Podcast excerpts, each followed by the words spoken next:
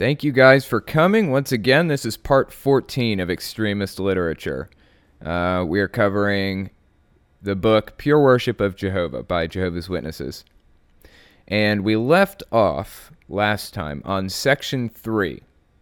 So we finished up sections 1 and 2. Now we're on chapter 8 in section 3. Uh, before we actually get into it, let me just go to the top here and just take a quick glance at the table of contents. Because I was wondering how far in the book we are. So they have this split into sections. Um, they have the introduction, that's uh, chapters 1 and 2. Then section 1 is chapters 3 and 4. Section 2 is chapters 5 to 7.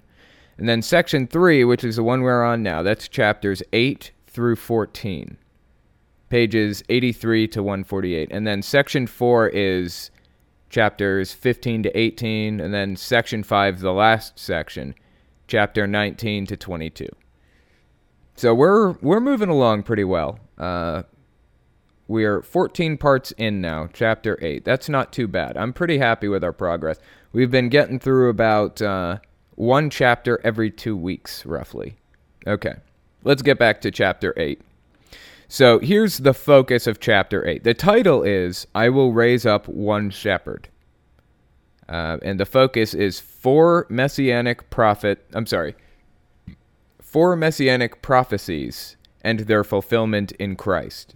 I'm a little bit confused about what that means. I imagine they will reveal it to us as time goes on.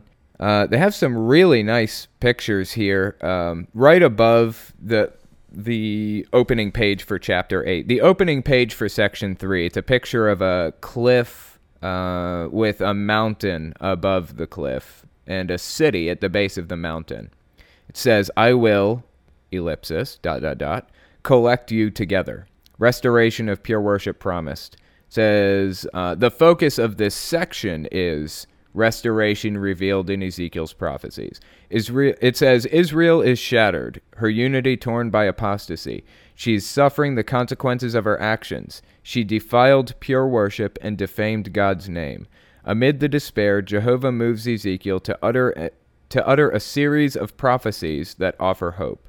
Using striking word pictures and awe inspiring visions, Jehovah encourages not just the captive Israelites, but all who long to see pure worship restored. Okay, peculiar. Uh, so that was the opening to section three. Here is chapter eight, paragraph one. And actually, paragraph one is short, so I'm going to cover paragraphs one and two. It is the sixth year of Ezekiel's exile. The prophet's heart is heavy as he reflects on the sad state of rulership in Judah, his beloved homeland hundreds of miles away. He has seen rulers come and go. Ezekiel was born in the middle of the region of faithful King Josiah.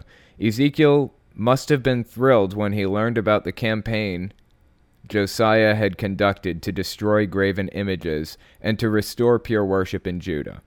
But Josiah's efforts did not lead to permanent reform, for he was followed by kings who, for the most part, continued to practice idolatry, not surprisingly, under such bad rulers, the nation has sunk ever deeper into the mire of spiritual and moral decay. Is all hope lost? By no means. Okay, interesting, very strange. Uh, it says, But Josiah's efforts did not lead to permanent reform. He was followed by kings who, for the most part, continued to practice idolatry. Jehovah's Witnesses are kind of weird about idolatry because it's like one of their examples of idolatry is people wearing cross necklaces around their necks or uh, you know having rosary beads or or any other number of things like that. I feel like idolatry is worshiping a physical object, right? Wouldn't that be idolatry? Actually, let me just look up the meaning out of curiosity. I'm wondering um, worship of idols, extreme admiration, love, or reverence for something or someone. Uh, it I don't know. It, it just it doesn't feel like people wearing a cross necklace are idolizing that cross to me. I feel like that's a little bit over the top to call that idolatry. Uh, and any number of other things that Jehovah's Witnesses call idolatry. Like worshiping the golden calf in the Bible. Everybody knows that story of the golden calf. That was idolatry. They were worshiping this golden calf, as far as I can tell, right? Wanting to have a good job to make good money, that's not idolizing money. That's not idolatry, as Jehovah's Witnesses say it is. Okay, so let's move on. This is paragraph 3. Jehovah inspires his faithful prophet to record a prophecy, the first of several, about the Messiah, the future ruler and shepherd who will permanently restore pure worship and tenderly care for Jehovah's sheep. Tenderly care for Jehovah's sheep. Okay. We do well to consider those prophecies carefully, for their fulfillment affects our everlasting future. Let us then examine four messianic prophecies found in the book of Ezekiel. Okay, so I guess we're going to look at four messianic prophecies found in the book of Ezekiel, supposedly. I'm not 100% clear on what they mean by messianic prophecies. I guess these are supposed to be prophecies that prophesy that Jesus was the Christ or whatever. Uh, hopefully, they will clarify that for us because I'm a little bit confused on that. So the first subheading we've just approached is called A Tender Shoot Becomes a Majestic Cedar. Okay, let's hit paragraph 4. About 612 BCE, the word of Jehovah came to Ezekiel, and he re- uh, I'm sorry, and he related a prophecy that shows the scope of Messiah's rule and the need to trust in his kingdom, and that was in italics. Jehovah introduced the prophecy by directing Ezekiel to tell his fellow exiles a prophetic riddle that illustrated the faithlessness of Judah's rulers and underscored the need for the righteous messianic ruler. Okay? Uh, that kind of felt like word salad to me, just right off the bat. Uh, the next paragraph is 5, and it says, Read Ezekiel 17, 3 through 10. It says, Say to them, this is what the sovereign Lord says A great eagle with powerful wings, long feathers, and full plumage of varied colors came to Lebanon. Taking hold of the top cedar, he broke off his topmost shoot. He broke off its topmost shoot and carried it away to a land of merchants, where he uh, planted it in a city of traders. He took one of the seedlings of the land and put it in fertile soil. He planted it like a willow by abundant water, and it sprouted and became a low, spreading vine. Its branches turned toward him, but its roots remained under it. So it became a vine and produced branches and put out leafy boughs.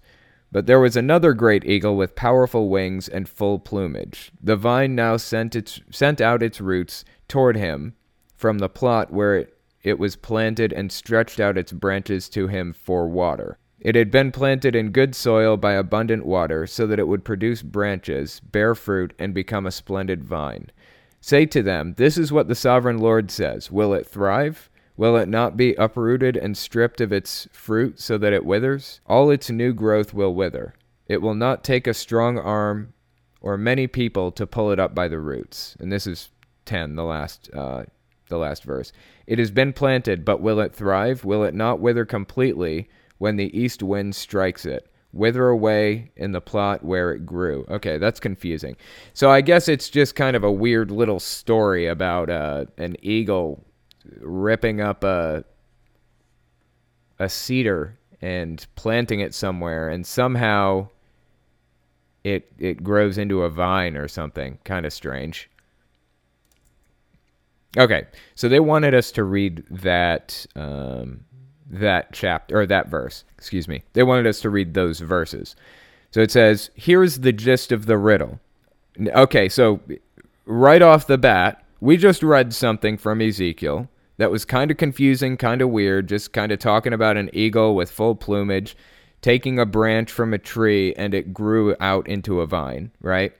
Now, Jehovah's Witnesses, in paragraph five of this book that they wrote, they're going to tell us what this riddle means because they know.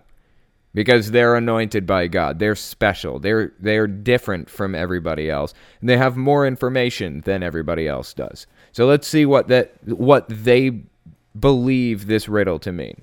It says, here's the gist of the riddle. A great eagle, quote unquote, plucks off the topmost shoot of a cedar tree and sets it down in a city of traders. The eagle then takes some of the seed of the land and plants it in a fertile field by abundant waters. The seed flourishes, growing into a sprawling vine. Next, a second great eagle appears. The roots of the vine reach eagerly toward the second eagle, seeking to be transplanted by it to another well watered spot. Jehovah condemns the vine's actions, indicating that its roots would be torn out and that it would uh, dry up completely. That's kind of strange. Jehovah condemns the vine's actions? I swear this book is just an enigma in itself. Okay, so that was paragraph 5. Now here's 6. What did the riddle mean? Read Ezekiel 11 to 15. Um, that's the next five verses, I think. Uh, so it says, Then the word of the Lord came to me. Say this, I'm sorry, say to this rebellious people, Do you not know what these things mean? Say to them, The king of Babylon went to Jerusalem and carried off her king and her nobles, bringing them back with him to Babylon. Then he took a member of the royal family and made a treaty with him, putting him under oath. He also carried away the leading men of the land so that the kingdom would be brought low, unable to rise again, surviving only by keeping his treaty.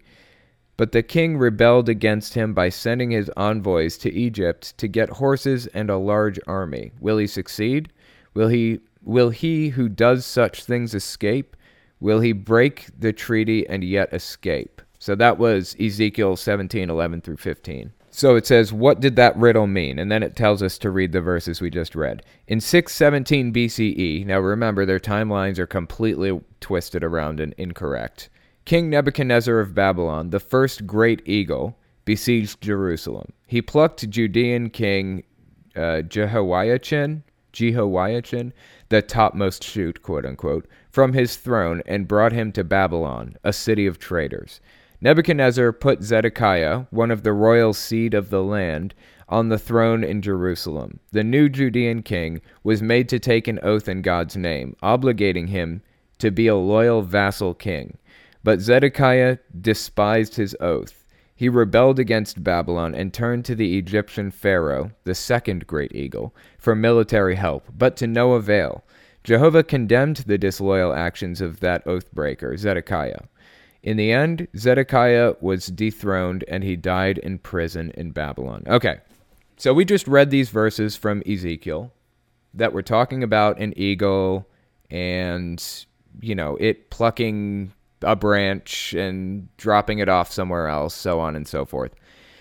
And Jehovah's Witnesses have this whole timeline laid out about kings that did this thing and that thing. And the timeline is most it, it is for sure wrong in many places. In some places, at the very least, they're incorrect about some of their assessments here.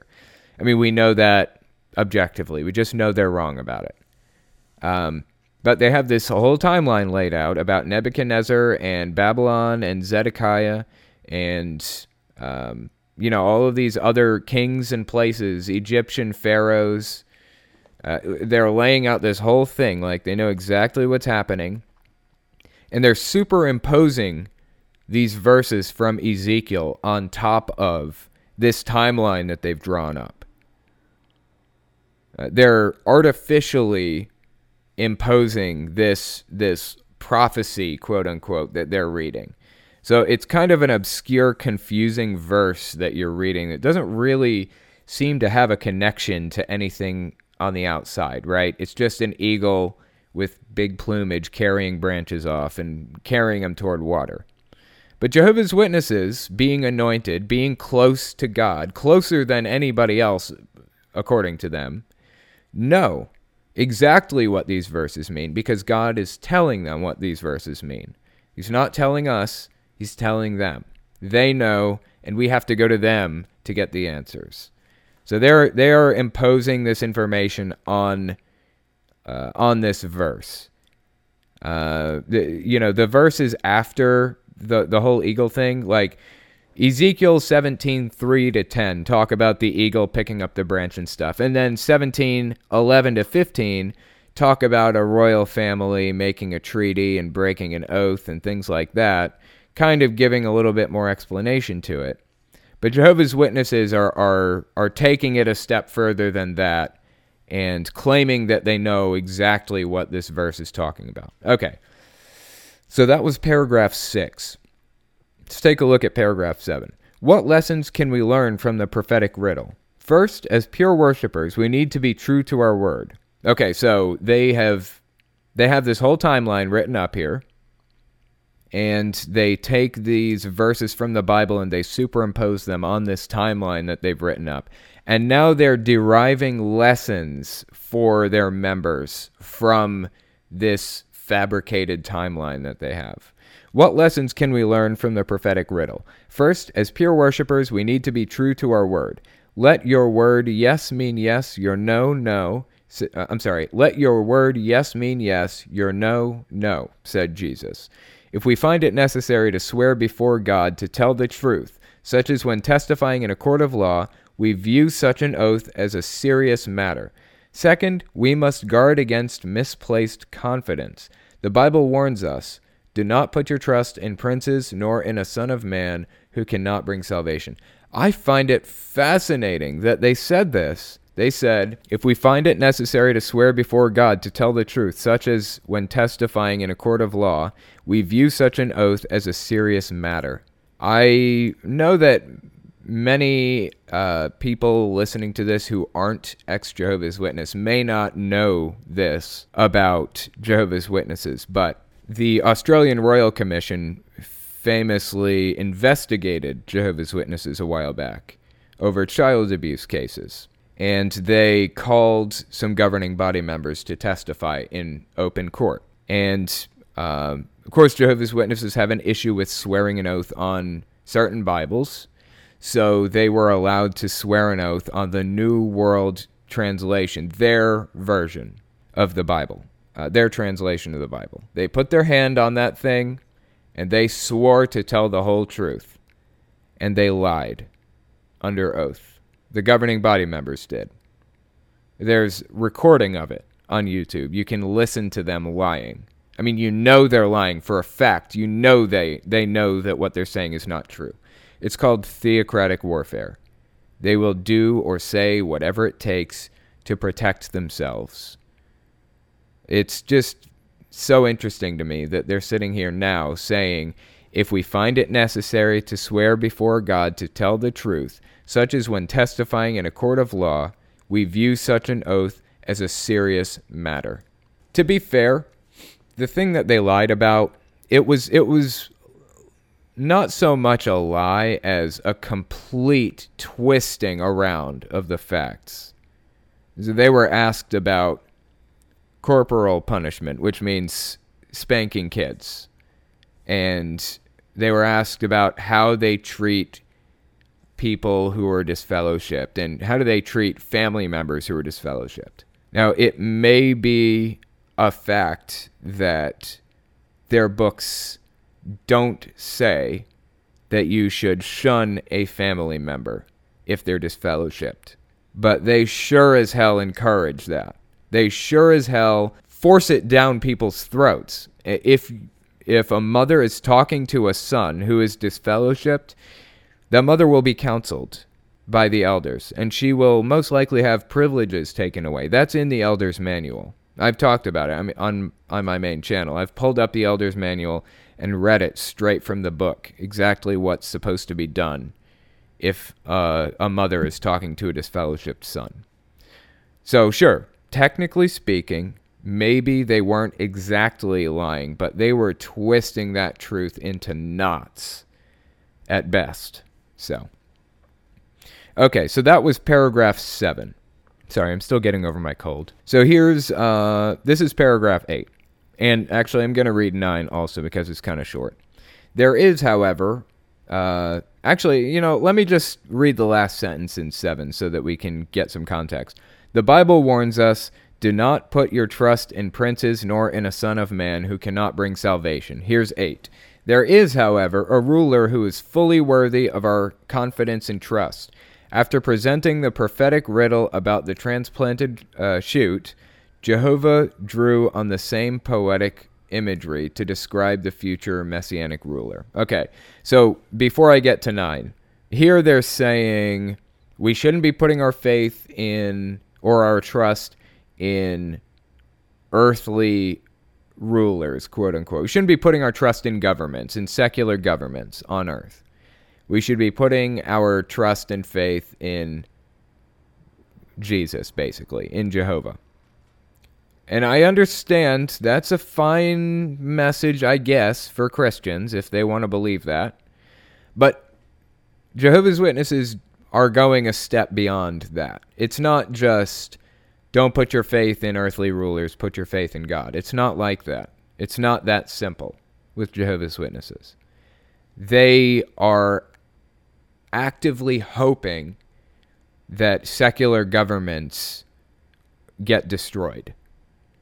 They are they would be anarchists if it weren't for the fact that they actually want a theocracy. It's not they don't want no government. They don't want any government run by anybody except for themselves. That's the issue. They want a theocracy run by them under God, quote unquote. That's their goal. Okay, so let's take a look at number nine. What the prophecy says, that's in italics for some reason. Uh, it says read Ezekiel 17, 22 to 24. That's actually pretty short, so let's give it a read. It says, This is what the sovereign Lord says I myself will take a shoot from, uh, from the very top of a cedar and plant it. I will break off a tender sprig from its topmost shoots and plant it on a high and lofty mountain. On the mountain heights of Israel I will plant it. It will produce branches and bear fruit and become a splendid cedar. Birds of every kind will nest in it. They will find shelter in the shade of its branches. All the trees of the forest will know that I, the Lord, bring down the tall tree and make the, the low tree grow tall. I dry up the green tree and make the dry tree flourish. I, the Lord, have spoken and will do it. God, these are like this is confusing. I I don't know the last time I used the word sprig. I knew the word. I knew it existed. I knew how it was spelled. I just don't read it or speak it very often. Some of these words are like very very strange. Sprig, splendid cedar, very strange. Okay. So that was Ezekiel 17, 22 to 24. It says, Now it's not, uh, now it is not great eagles, but Jehovah himself who will take action. He will pluck a tender shoot from the top of the lofty cedar and plant it, ellipsis, dot, dot, dot, on a high and lofty mountain. This shoot will flourish, becoming a majestic cedar, providing lodging for every kind of bird. Then all the trees of the field will know that it is Jehovah himself who has made this majestic tree flourish. Here's the issue, okay? The Bible is a big book. It's full of all kinds of information. And there's a verse in there to support just about any position you want. Uh, and a lot of it comes down to interpretation, I guess you could say. Like, for example, um, is the Noah's Ark story literal or was it a metaphor? How do you interpret that? That's going to guide your your entire worldview. Your whole worldview is going to be based off of whether or not you think this was literal. So the Bible is complicated, anyways, period. I mean, just bottom line, it's complicated. It, it's impossible to know what the author's intent was. But here we have Jehovah's Witnesses taking it a step further beyond just uh, you know simple interpretation like this verse could mean one of two things and we're picking this one it's beyond that they're actually superimposing information onto it and prophesying they are they are deeming themselves prophets uh, and trying to understand what the what these verses are saying it's absolutely unreasonable to think that they they have any information that any of us don't okay so let's take a look at uh, that was paragraph 9. Next one is 10. I'm just taking a quick glance through here. One second. Um, okay. Next one is 10. Let's give it a read. How the prophecy is fulfilled. Okay, so a couple of these. All right, so the last paragraph started out with italics that say, what the prophecy says. So that's what paragraph 9 was about, what the prophecy says. And here's number 10, how the prophecy is fulfilled. And actually, number 11 is what we can learn from the prophecy. All right, so here's 10. Jehovah plucked his son, Jesus Christ, from the kingly line of David, the lofty cedar, quote unquote, and planted him on heavenly Mount Zion, a high and lofty mountain. Jehovah thus took his son, who was considered the lowliest of men, by his enemies, and exalted him by giving him the throne of David his father like a majestic cedar, the Messianic King, Jesus Christ, will tower over the entire earth and be a source of blessing for all his subjects. Here, indeed, is the ruler worthy of our trust. In the shade of Jesus' kingdom rule, obedient humans, earth-wide, will dwell in security and be undisturbed by the dread of calamity. That's apparently Proverbs 133. Interesting. Yeah, so Jehovah's Witnesses are just taking verses and imposing a story onto them. That's what they're doing. They're prophesying. No reason to think that they're correct about this at all. No reason to think that they have any inside information that we don't. But their members have kind of been primed to I mean, their members have been primed to to believe that they are prophets, that they are special, that they have a direct line to God, and that they do have the authority to determine what these verses mean. I mean, it's like I said, interpretation is one thing. This is prophesying. This is one step beyond interpretation. Number 9 was what the prophecy says. The one we just read is how the prophecy is fulfilled. That's where they're telling us what the Bible is talking about somehow. I don't know how they they've come to the conclusion that they know more about it than we do. And here's number 11. What we can learn from the prophecy. The thrilling prophecy about the tender shoot that becomes a majestic cedar enables us to answer an all important question In whom will we place our trust? It is foolish to trust in human governments and their military might. To find real security, we are wise to place our full confidence and trust in the Messianic King Jesus Christ. The heavenly government in his capable hands is mankind's only hope. So, like I said a minute ago, this goes beyond just put your faith in God. Don't put your faith in uh, secular governments. It, it, it's a step beyond that. They don't want you to be involved in secular governments. They want you to be completely separated from society, from society and from the government that helps maintain that society. Okay, so that was number 11. Uh, the next subheading is actually. Uh, give me one second. I'm just taking a look through here. Um, Next subheading is entitled The One Who Has the Legal Right. I can only imagine what they what that means. Okay, so there are 27 paragraphs in this one? Yeah. 27. Okay. I'll tell you what, let's read one more subheading and uh, and then we'll call it quits for the night. So this one is called The One Who Has the Legal Right. Here's paragraph 12. From the divine explanation of the prophetic riddle about the two eagles, Ezekiel understood that Zedekiah, an unfaithful king in the in the royal line of David, would be dethroned and taken captive to Babylon. Perhaps the prophet wondered, what about God's covenant with David, which promised that a king from David's family line would rule forever? If Ezekiel did ponder such a question, he did not have to wait long for an answer. About 611 BCE, which is the wrong timeline. That's not the correct year for this event. In the seventh year of the exile, while Zedekiah was still ruling in Judah, the word of Jehovah came to Ezekiel. Jehovah had him relate another messianic prophecy, one that made clear that God had not abandoned his covenant with David. On the contrary, the prophecy indicated that the future messianic ruler, now this is in italics, the future messianic ruler would have the legal right to rule as the heir of David.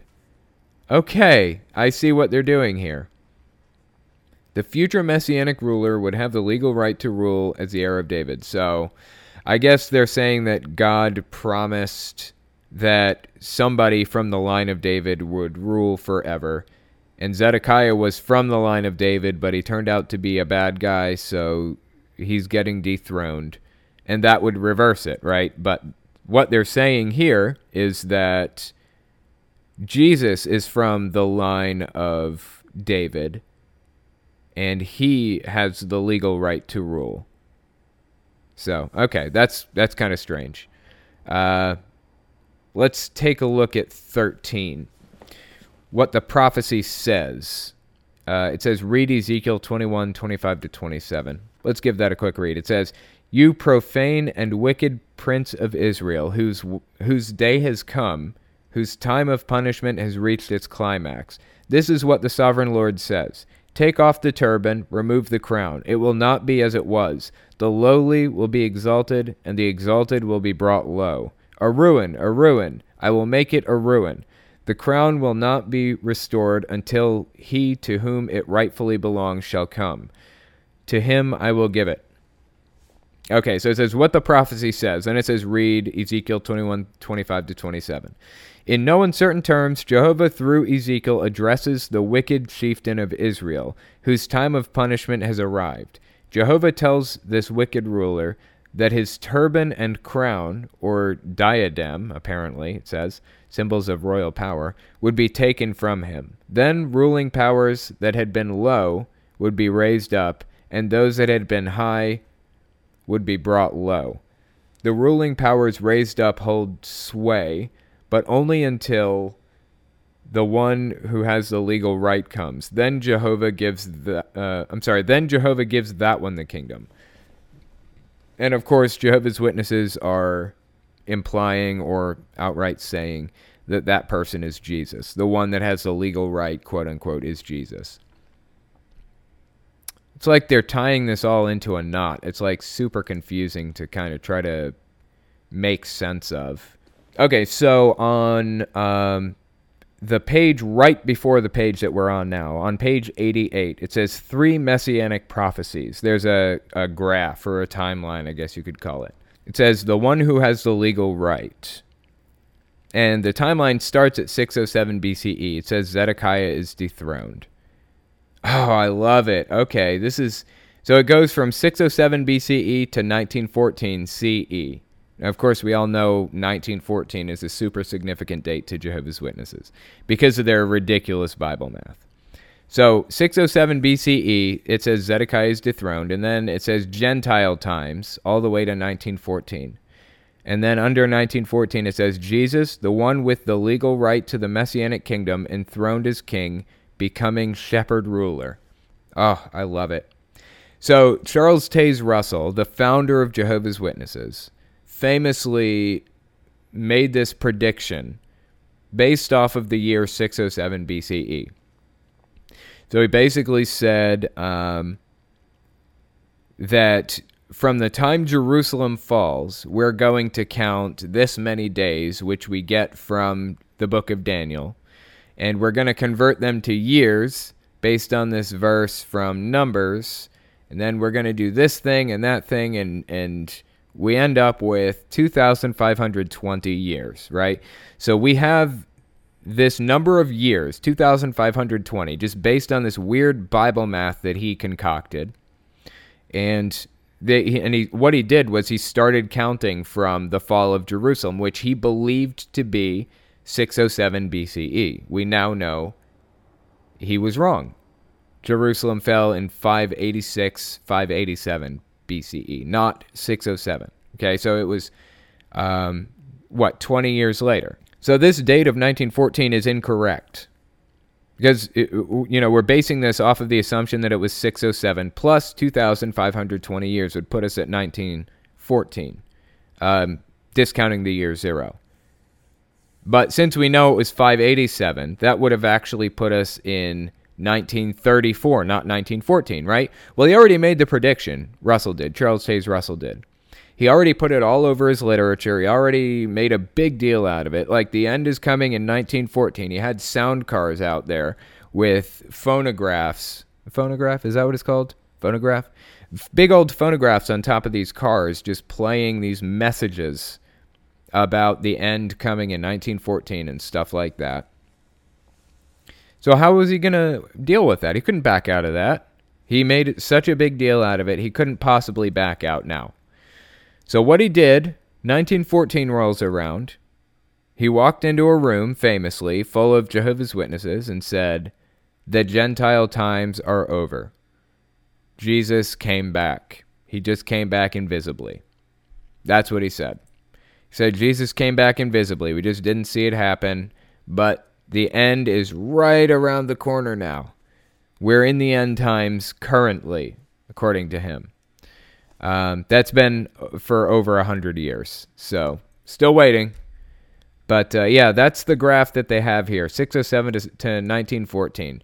So they have taken all of these um, these pro- these weird verses from the book of Ezekiel, these kind of confusing verses about eagles and branches and things.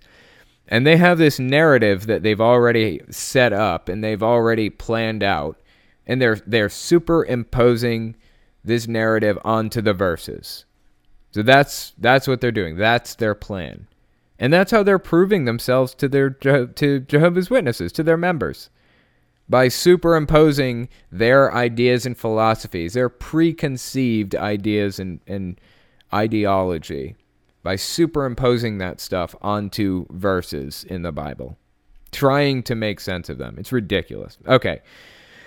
So the last paragraph we read was 13. Uh, let's see. Let's give 14 a read.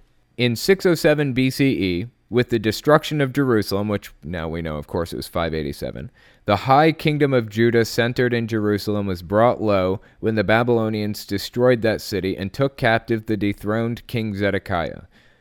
Then, with no king in David's royal uh, line ruling in Jerusalem, the low Gentile powers were raised up, leaving them in control of the earth, but only for a limited period of time. The Gentile times, or the appointed times of the nations, ended in 1914 when Jehovah conferred kingship on Jesus Christ.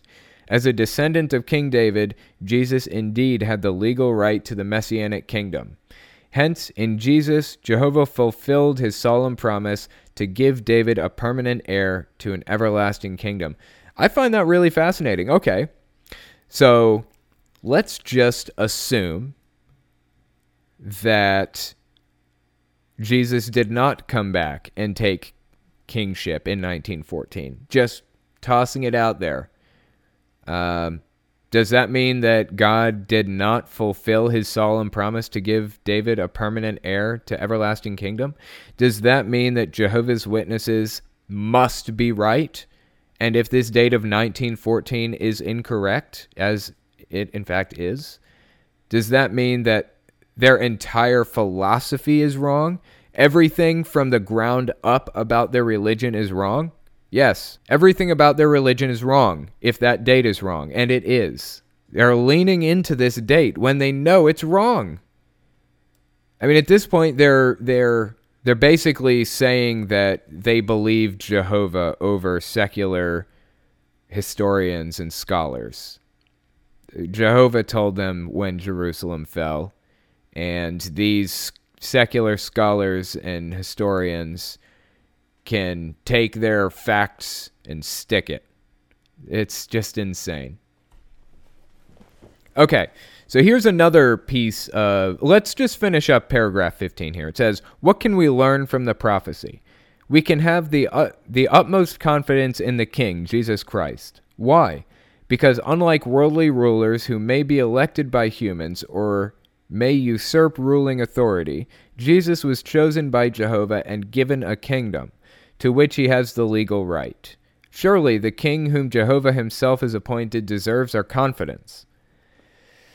Okay, so that's the last uh, paragraph we're going to hit this time, but there is another graph here. So the graph above that we were talking about, it shows Zedekiah dethroned 607 BCE, then it shows Gentile times from 607 to 1914, and it shows 1914 Jesus, the one with the legal right to the messianic kingdom enthroned as king, becoming shepherd ruler. Okay, so there's another graph here, and it shows from 1919 CE to after Armageddon.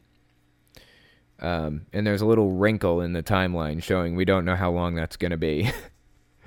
oh, they are in neck deep at this point with their prophecies and ideas. I don't know why they're continuing to prophesy like this. They're just digging themselves a deeper hole. Okay, so it says 1919. That's another significant date to Jehovah's Witnesses. A lot of people don't know this. And actually, a lot of Jehovah's Witnesses don't know this. 1919 is a significant date because they say when Jesus came back in 1914, he inspected the world's uh, religions and picked one out to represent him. And that took five years. So 1919, here's what actually happened. Charles Taze Russell made that prediction about 1914. Didn't come true. So he had to walk out and say the Gentile times are at an end. And then he made another end times prediction, 1919. When that one didn't come true, he had to come up with another explanation. So 1919 is significant in Jehovah's Witnesses lore or history because they believe it to be the year that Jesus picked the Watchtower Society as his chosen organization, his mouthpiece on earth. And it so on this graph it says uh, under the 1919 marker, it says the faithful and discreet slave, which is like the governing body basically, appointed to shepherd God's sheep. And then it says uh, there's a timeline uh, between 1919 and after Armageddon, it says, Last Days is what it's called. Faithful, anointed ones brought together under the Messianic King, later united with a great crowd. And then under After Armageddon, it says, The blessing, I'm sorry, the blessings of the King's rule will last forever. So they're continuing to prophesy, they're continuing to lay down these ideas and ideologies, and and they're doing it without fear. I I honestly that's ballsy because they're going to have to reverse course on some of these soon. They're not going to have an option. One of the prophecies that they came up with, it's called the second generation teaching. It's basically where uh, they said that somebody who was baptized and anointed, I think, or maybe just baptized, before Jesus came back, quote unquote, in 1914. Uh, the end will come before that person dies, right?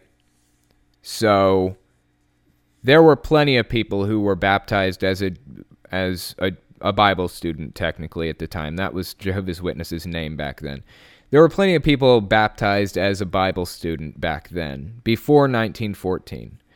And the idea is that before that generation passes away, Armageddon will come.